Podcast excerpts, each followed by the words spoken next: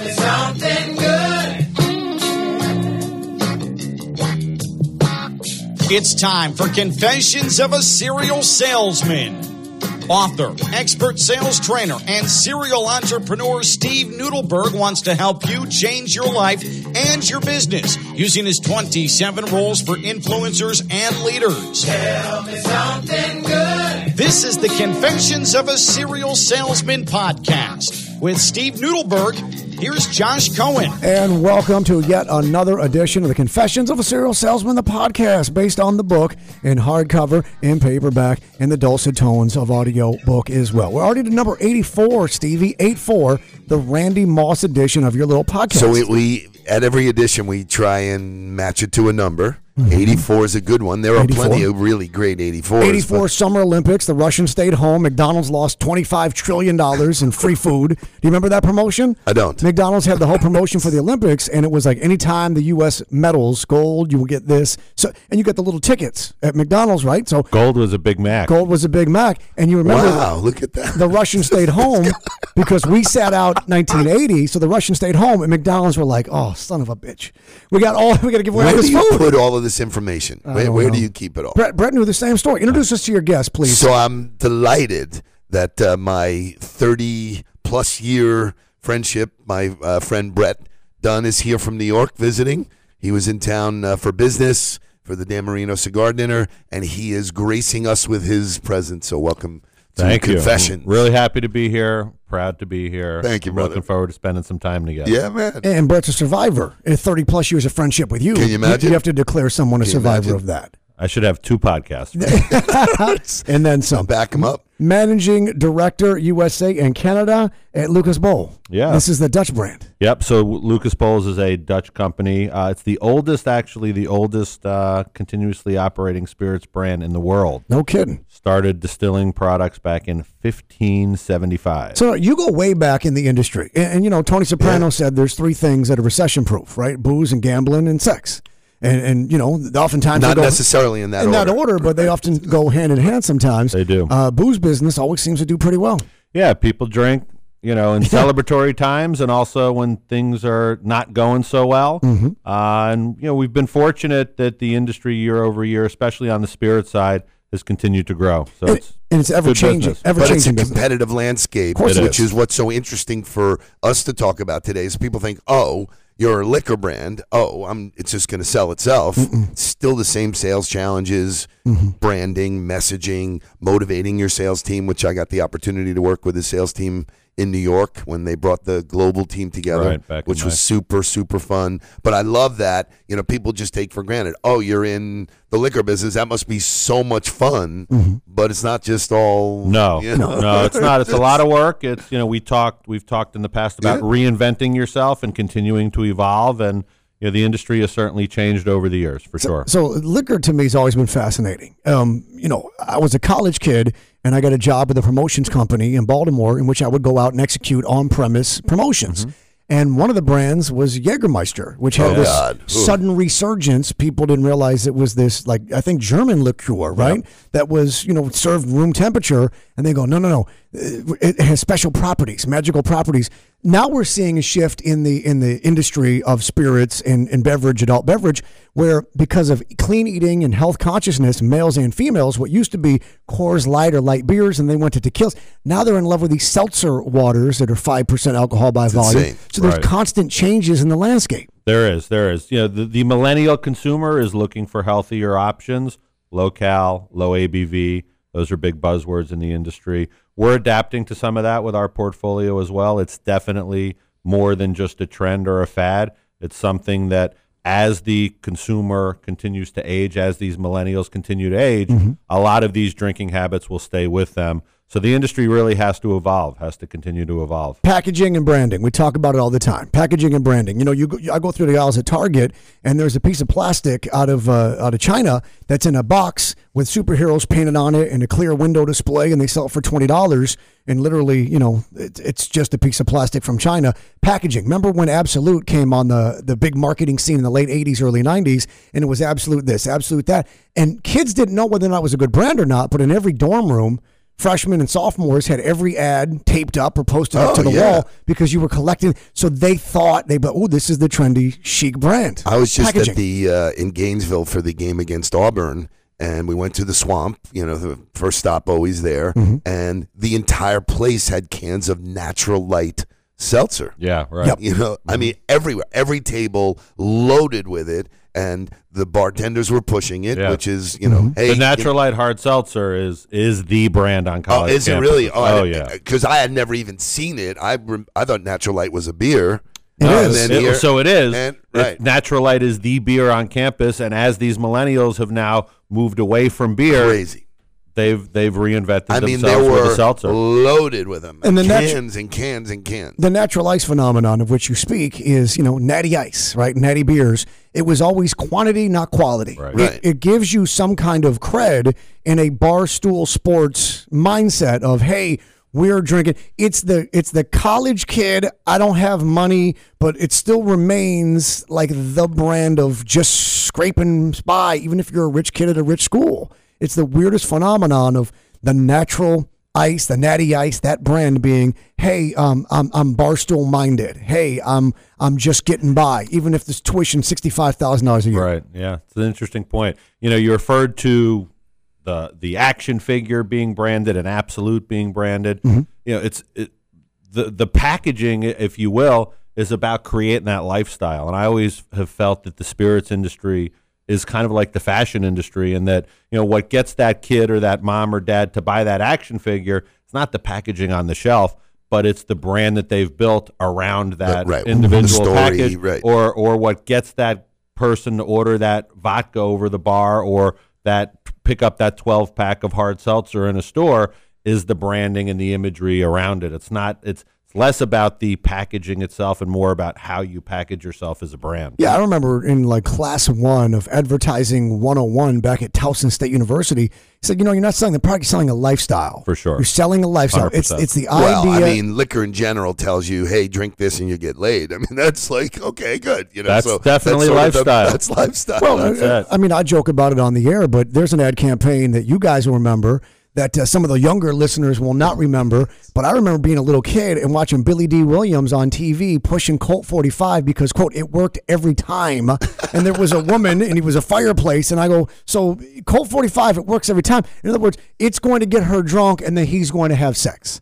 And that campaign you couldn't run today. which works. How about this one? Have you seen the new Heineken commercials? I have not. So Heineken has a non-alcoholic beer. Yes. And the commercial is the beer you can drink at work. Yes. And they literally show 10 guys sitting around a boardroom at 9.30 in the morning out of sucking down a Heineken non-alcoholic beer. True. Wow, that's unbelievable. Like, that is unbelievable. Where did that come from? Wh- right, and ha- uh, can you actually imagine that happening? No, no, of course. My not. wife, we were laying in bed, and my wife was like, "Where this would never happen." Oh, my Like, God. Could you imagine a real boardroom? Like, you know, all right, morning, guys. You know, let's pop open our. You know, you'd all be fired. But they're not guessing. I mean, Heineken, a major global brand, Not with guessing. major Another marketing, Dutch brand. Another Dutch brand. another Dutch brand. But you know, that's like a that's a Mad Men mindset, Right. Right. But For they're sure. ten, they're ten years late on that. The Mad Men thing was two thousand nine Yeah.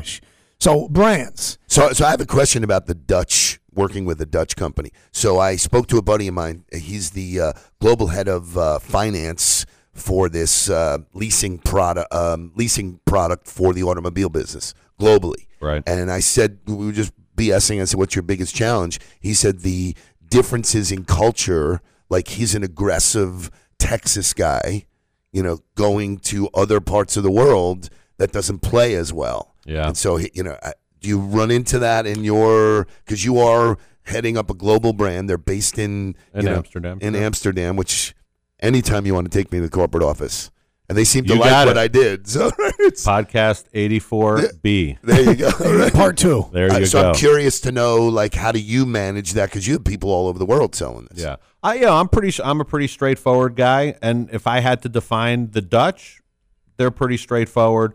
They want to hear it like it is. They want Okay. you to tell them the truth. They don't want you know. They don't want the emperor's new clothes story. They don't want. They don't want you to solve every problem. They want to be your partner and helping to uh, fix the problems that are maybe going on either in a particular market or with a particular brand.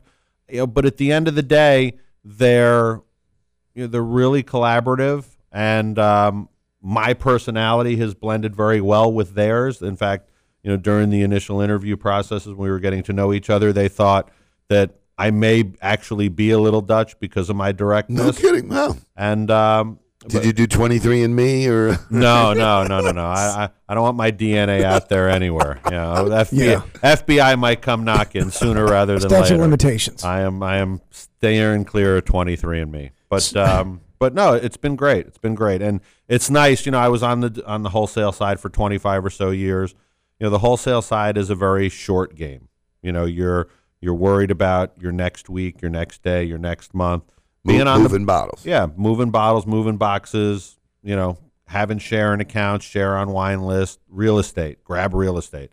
You know, on the wholesale side, it's really about on the on the I'm sorry, on the brand side, mm-hmm. it's really about the long game and building brands and and not having those knee jerk reactions. And as a sales guy, you know, I have to fight those urges sometimes to not take that quick sale at the expense of building that brand equity within the brand. So it's- really interesting. yeah, so it's it's it's a different mindset, the the long game versus the short But there's game. a takeaway, and, and you know, Steve brings up, you know, we talk about the Netherlands and culture, and there's a commercial, and uh, I think AT and T is trying to push it. Okay is not okay. You need to do Right. better than okay. Someone's translating a business meeting, and he speaks Dutch.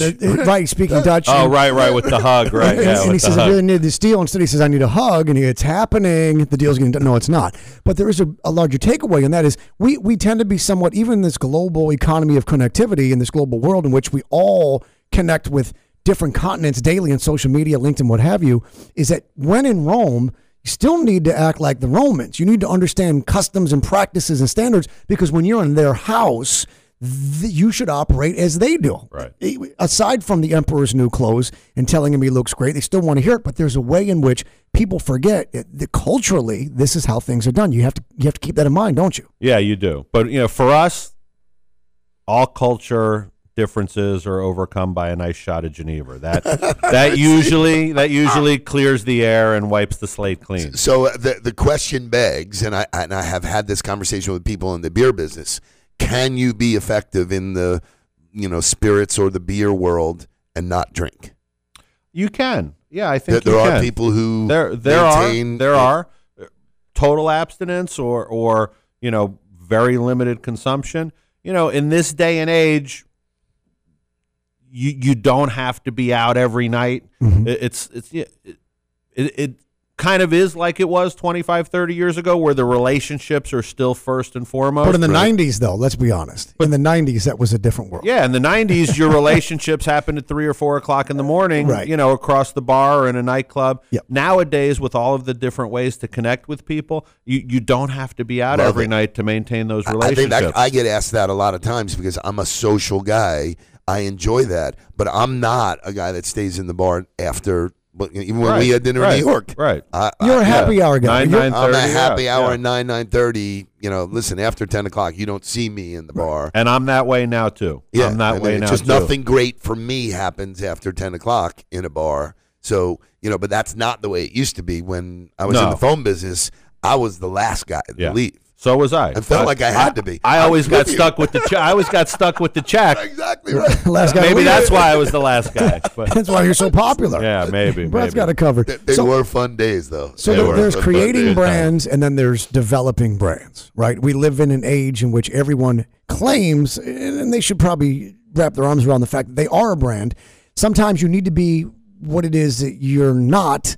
And when I say that, I mean sometimes what you want to be as a brand isn't how the consumers see you. You need to be flexible, correct, as to what it is, how it is they like. You talked about Natty Ice, right? They're never going to be seen as that luxury, you know, that opulent. I would never drink it. It was all brand. over the table. I wouldn't even touch a can. But they're comfortable in their own clothes. Correct. Comfortable in their own clothes. They know what they are. They know their identity, and they play to it. Hundred percent. and it's being how they see you, not because the perception truly is the reality in branding. Is it not how you're perceived? Is what you are. Perception is reality. And as a marketeer, it's sometimes it's difficult to put yourself in the consumer's shoes. You know, I would deal. Forget about marketing, but I would deal with decision makers in bars and restaurants. You know, and they wouldn't like my brand or they wouldn't want my brand because their palate it didn't agree with their palate. It wasn't a brand that they saw mm-hmm. their cons- you know that they didn't like. and you know the, it was the it was very rare for me to hear a decision maker talk about their consumers Right, it's not like- for me, but right, right I- I know- right, right. right. hey this isn't my speed but you know i'm looking at the data i'm seeing what's going on in the industry we're going to give it a shot because the data tells me that consumers are drinking it It's a great point. Is that you have to remember it's not what you think; it's what they all think. Which is probably the biggest misnomer in branding, and that has transpired to people now when I do my seminars and stuff on personal branding. Mm-hmm. Listen, you are who you are, the genuine you. How you're showing up in someone else's mind, that's where Right. where it happens. Yeah. you know What you and want your brand control to that. what you want your brand to be and what it truly needs to be are often very different things. And when you embrace how it is you are viewed and what your brand is, not what you want it to It be, may not- right. You're probably going to be a lot more successful. Yeah, and and and and, and you find yourself then playing to your strengths Mm. and not trying to reinvent yourself or not trying to create something that may never materialize. You know, there you have to find that balance between improving where you're weak, but but ultimately as a brand, you have to try to play to your strengths. You know, it's fascinating. That conversation comes up in sales training a lot. You know, because when I get in and do my assessments, I I'm the kind of guy that I says, listen, if you're good at something, I can help you get great at it, rather than spend time on taking something that you're weak at. You're probably not passionate about. You're never going to be that good at it. Mm-hmm. So even incrementally, if you suck at something and then try and get okay at it, it's better to go good to great. So Where's the greatest up? Where's the best upside? Where's the best upside? What's going to So be the best use of your energy? and, Yeah. and that so so hearing that in that vernacular like rang to me like hmm, that's the same kind of conversations we're When having. we say certain brands, right, it evokes certain emotional response. If I say Volvo, I think you, you think Safety, safety, right. Yeah. right? As much as they want to be sexy. So Pabst Blue Ribbon, you think blue collar cans, right? Two dollar cans. You are what they say you are, not what it is that you want to be. And as soon as you embrace that, uh, you're on the path to being a little bit more successful. I agree. Simply stated. I agree. So I have a question. So um, on a personal level, biggest win because you've been in lots of big sales Mm. deals. Biggest win and biggest loss.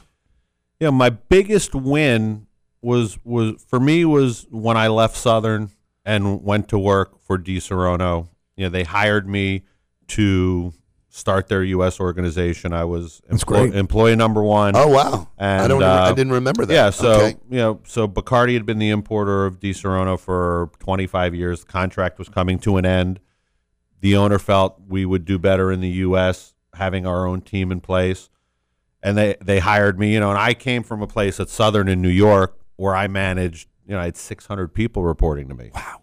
And now I wa- I literally walked into a 4,000 square foot office mm-hmm. with a, a table like this, a folding table, and a couple of chairs. I didn't have a computer. I didn't have a phone. We didn't have a bank account. We didn't have. so you basically started. So I, li- I, I literally, I hired people. Why I- take why take on that challenge? You know, because I, I- just felt that You were betting on yourself. I I felt that I had gotten where I was going to get with Southern, and I, I just didn't see myself there for the rest of my life. Mm-hmm. You had and, greater I, and, I, ambition and I wanted a new challenge, and I and the high the unfortunate part about any organization is the more you grow, the further you get away from what made you good. that's so And funny. for me- wow, that's for- a big takeaway. For me, what made me good was being out in the market, the relationships I built. We talk about it a lot, being entrepreneurial.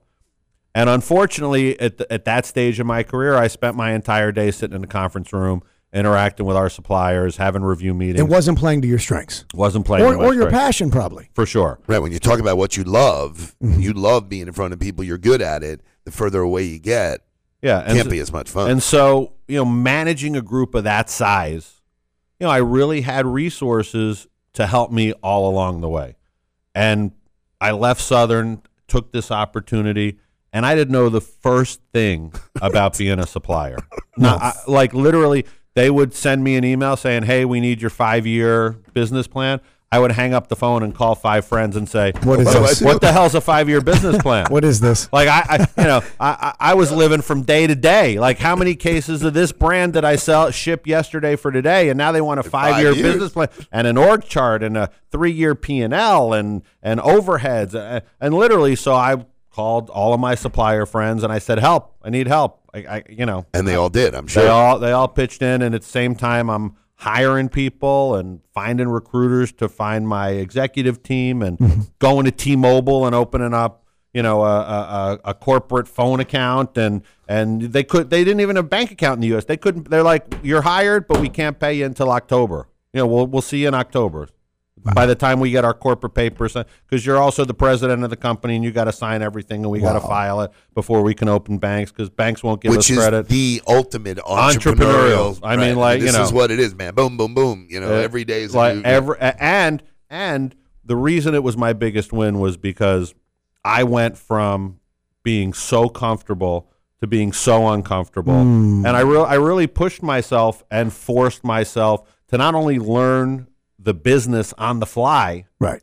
but to manage the business and make sure that the business was still successful, even though for six months I literally had no idea. What There, I there's doing. lots of wisdom and there's lots of memes awesome. and there's It's lots so of. Gary It's so V great. quotes and whatnot about how you can't grow if you're comfortable and you have to step out of that and whatnot.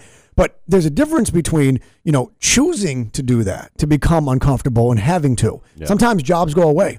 Sometimes promotions disappear. Sometimes demotions take place, and now you're forced to do what it is that you do. You, you know, Sully Sullenberger talks about the definition of being a hero, the pilot that put down the American Airlines sure. flight in And the Hudson River. yeah, the and he said, Hudson I don't consider myself a hero because I didn't have a choice. I never say in the I was in the plane. I never say in the matter. That's you know, the, right. the heroes are the, the, the firefighters that run into the burning buildings, not the ones They that, had a choice. not the ones that run out of there, you know, carrying a baby. Right. Yeah. There's a difference. So, so you. That's a great point. Yeah, That's I- a really great point. I know it's like, how do I work it into this conversation? Because it reminds me of.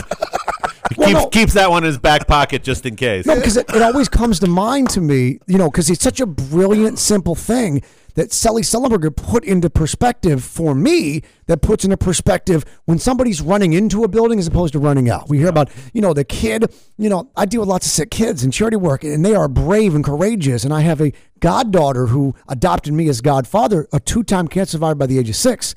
And, you know, they talk about, you know, being a hero. And it's like, well, this is what you had to do to live. Brave, yes. Courageous, yes. I was in bed Saturday with a hangover in New York City, and I thought, God forbid I got to go through chemotherapy because I would just say, give up. I Right, give up. I don't have the you're right. strength to do it. Yeah. But but there's a difference. Let's go back just a little bit between your, your strengths, your, your passion, and your strengths. Sometimes people have strengths and it's not their passion. Sometimes people are really good at things and they don't love to do it. I know lots of fighters that don't love to fight. They just happen to be really good at it. It's a way for them to make a yeah, living and, and, and to become famous and to have platforms. So for you, it was not just the day to day and the face to face relationships. It was your passion, it was also your strength. But there are times in which it's one, not the other. Yeah. Well, you there? know what's fascinating about that whole story is that someone made a decision to put you in that spot, knowing full well that you didn't have. The, Did they know the that? traditional? Yeah, they- quali- they had to have. Yeah, th- they, they made a choice on you, not on what you know. You here's my resume. Right. You know, they made it. This is this guy could get it done. But they, they knew what they were getting. You weren't BSing. Hey, no, no, no. Okay. No, I sold them on the fact that with this kind of a transition, they needed somebody. They didn't need a supplier to manage the business. They needed somebody to manage the transition from a major importer like Bacardi to your own team Mm. to make sure that your distribution network around the country stayed focused on your brand. and that's a big move, man. Big That move. a big, big move, move. A big move. and there and there I can you know I could give you a list this long of brands that made those kind of moves that lost 15 20 30% of their share And never got it back. and never got it back And once somebody eats that shelf space, right man, it's uh, right. right. so when you make those kind of transitions you know there's a tendency for the current brand owner and the new brand owner the current brand owner to take their eye off their ball the new brand owner really needs 12 18 months to figure it out and the distributors you know, if nobody is managing that business within the distributor, they're going to forget about it too. Because guess what? Typical distributor around the country, you know, is selling eight, nine hundred, a thousand different brands. Crazy. So they have all Right. these brand owners beating them up for share of mind. And if you're not there, if you're not in line knocking on that door uh, and and asking for that share of mind, guess what? The distributor's not going to be out selling you. So that tr- managing that kind of transition is is what I sold them. On. I'm, I'm trying to think of a great comeback story of a brand in the last 30, 35 years, and I'm hard pressed to come up with one There where, isn't where a brand was it, and then the downfall, and then the reinvention. Well, Shinola is a good one. You Yeah? know, Shinola was something All right. totally went away. Yeah. came back, and now it's watches and bicycles Yeah. and a hotel. Yeah. What about PBR? I mentioned PBR earlier. Yeah. What about PBR? Yeah, I mean Pabst is is is cool and edgy and It's kind still a of shitty beer that Yeah, they, people but it's- but made it's- But it's a- think that it was cool to But drink there's a- it again. Yeah, there's a you know? Kid Rock culture to it. yeah You yeah. know, there's an American. What's fascinating though, and this is so true in in the the deals that we get into now, we look at all different kinds of opportunities. We're betting on the jockey. We're we're looking at the guy going, I'm gonna bet the farm on this guy that when the shit hits the fan, he can handle it. He's gonna be there. He'll have the passion because that's the difference. Yeah. there are plenty of people who are book smart and have all of the, you know, mm-hmm. they can show me all the degrees and stuff like that. But listen, man, when it gets hot in here, yeah. No, you're right. really hot. Yeah, yeah. You know, it's- I, I love Shark Tank. Shark Tank Yeah, is one it's of my favorite shows, and and those guys and girls that are sitting there making the decisions, nine times out of ten, they're making the decision based on the person, Totally. not the brand. Totally. Really? Not the To- brand. oh, totally. I, I didn't realize that show aired off of airplanes. The only time I've ever seen it is on airplanes. It's, I always see it on planes. I, am a Shark Tank junkie because I love that. I love that. You know, everybody's selling everybody Mm-hmm. on that show. I love that dynamic. All right. We, we have uh, open dialogue with Daymond John, and you know he has Shark Ventures. There's Uh-huh. 60 other products that he's taken to market, and to your point, some of them have been little kids. You know, Mo's Bows. Yeah, you know, sure. Mo- Moe's. Yeah, just an bow ties and- amazing kid. You know, so the bet was on him, On him. not on bow ties. Right. You know, it like, was Lee that kid, Iacocca you know. with uh, Chrysler in the early Yeah, 80s. so- Remember when Lee Iacocca became the face uh, of corporate Chrysler America. Corporation? Yeah, of corporate America. Forget it. He was the, you know, he was the corporate Paid savior. the loan back because you believed in him. Right. So instead of the commercial being Ricardo Montalban with the, the uh, Chrysler Cordoba, Corinthian leather. it, it, the rich Corinthian leather. Yes. It was instead it was this little What are the man chances that we would be talking about Corinthian leather on this and, show? and Ricardo Montalban. Full circle. and, full Ricardo, circle and. Ricardo Montalban. But but here was you know but th- but I talk about this often on, on our radio show that we do in real life on a daily basis, and that is you know humans are fallible. And Subway learned the hard way when they made this Jared success story the face of their brand, not just restaurants and locations, but of the food itself. And the kid is in prison today for pedophilia. yeah. Ooh. So you know, Tony the Tiger never did anything wrong. And you know, animated characters can't get you in trouble, which is why they're associated with cereals and toys Right. and things like that, right? So there is something to be said for be careful when you make a human being, you know, the face and be all of your brand. Look at George Foreman. Some crappy manufacturer made those grills when his contract was up. He, anybody could have made them. He's still Peop- on the air doing shit with his kids now. People, people were going to buy his Foreman grill. They don't care who makes it, right. GE or RCA or Salton or whoever. They had to pay out the wazoo to re-sign him because he could have gone anywhere with that, right? All right. So inversely, yes, you about your biggest win. Now you got to tell us about your biggest loss. you know my my biggest regret i would say it's uh, you know i don't i don't know how you quantify loss but you know growing starting off in this business and working as hard as i did and making the sacrifices that i did you know not spending the time with my family. We Good for talked we talked Yeah. about being out. We talked about you know being the last guy in the bar. You know that comes with a price you know and i had two young kids at home and i had a wife at home and uh you know i didn't spend enough time being with my boys th- that I could have, and uh, you know that's certainly something that I regret. I've discussed. I've discussed it with them. We've talked Yeah. about it a bit, and uh, you know that's re- if there was something I could change, if there was something that I could go back and and fix, it would be. And you know they turned out great, and our relationship is great, but you know there's no making up for that not having the presence So what's them. interesting about that is that in some of the coaching that I do, you can't undo that, Yeah. but you can teach them a different way because we got taught go make the money, Right. go do, Be the breadwinner, be the support guy, your family. Be the guy, That's what you know? do, So yeah. that was the role I took. It was like that's all that mattered, and then the rest of the stuff would come. And it wasn't until I was older that I Then said, "Oh realized. shit, man!" Right, You know, but you're making I- up for it now. Totally. There's an and, old- and I'm training young people Right. to understand that they pick and choose Perspective. where to spend their time, And where, what the value points are. So your kids will be better. My boys are better because they understand that they make the decision, Right. not anybody You're a else. cautionary tale to some degree. There's an old saying that uh, no man ever lay on his deathbed wishing he spent more time at work. Right. That's the old saying. Right. Brett Dunn, appreciate the time. Thank you. Oh man. man, that Thanks. was Fascinating. really fast. We're done. 30, 31 sh- we're minutes. done, Thanks, done. fellas. That This was great. unbelievable. This was Well, it's, great. it's always a good sign if that's the case. I appreciate the time. Steve, as we wrap it up, number 8 4, tell us something good as we put this one. Well, so I'm going to put you on the spot. Um, you promised me a bottle of Rip Van Winkle. Pappy Van Winkle. Pappy Van Pappy Van Winkle. Winkle. Happy Van Winkle bourbon. You got it. You got it. Wow. I'm teasing you. Good. No, Uh, he's not. No, he's not. He's not teasing. We talked about it when I, I was just, and I, I'm- th- I just thought it'd You be a forget, one. I've got my master's in nonverbal communication. I'm watching your body language. You are not kidding. You want that bourbon. He Yeah, you- does. You know He what? does. I do. Nobody. I do. I was just joking about wanting a bottle of Pappy. Said nobody ever. exactly.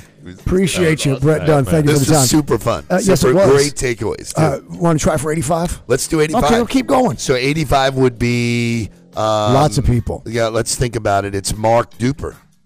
Super Correct? duper. Duper. Super, Super duper. duper. and that you remember our days with uh, the Oh, you know boy. Yeah. Dan, Oh, well boy. he's really good friends with Dan. I mean we we had Yeah. this conversation offline, Yeah. but it's like Dan likes a beverage from time to time. there's certain guys Dan that likes a does, beverage. he's he's he's big in the beverage business. He's Yeah. a partner in a tequila. He's got his own wine. is he that a partner made- in that? in rock and roll tequila. I tequila. didn't know that. Oh, He- wow. Him and Damon Huard are making unbelievable wines in Washington State. It's called Passing Time. No kidding. Yeah. For Steve Nudelberg. Wow we got to wrap this one up, fellas.